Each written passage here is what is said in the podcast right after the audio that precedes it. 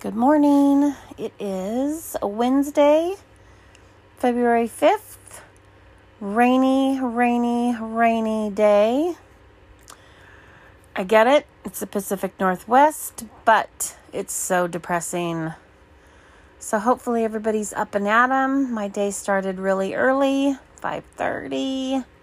Uh, now just kind of cruising, had my tea, and uh, easing into my day. So just wanted to jump on here again. It's episode two of the podcast, and um, hope uh, everyone is having a good morning. I know that I grew up here, and the Pacific Northwest West is beautiful. Um, moved away shortly, moved back because I'm not a fan of the snow, but this rain has got me. It's a it's a definite depression. So hopefully um, we can all push through it and know that in a couple months everything's going to start looking beautiful and sunny and the grass isn't going to feel like it's going to sink underneath your feet and everything is muddy and I could just go on and on, but I won't. so, anyway, hope everybody is having a great morning.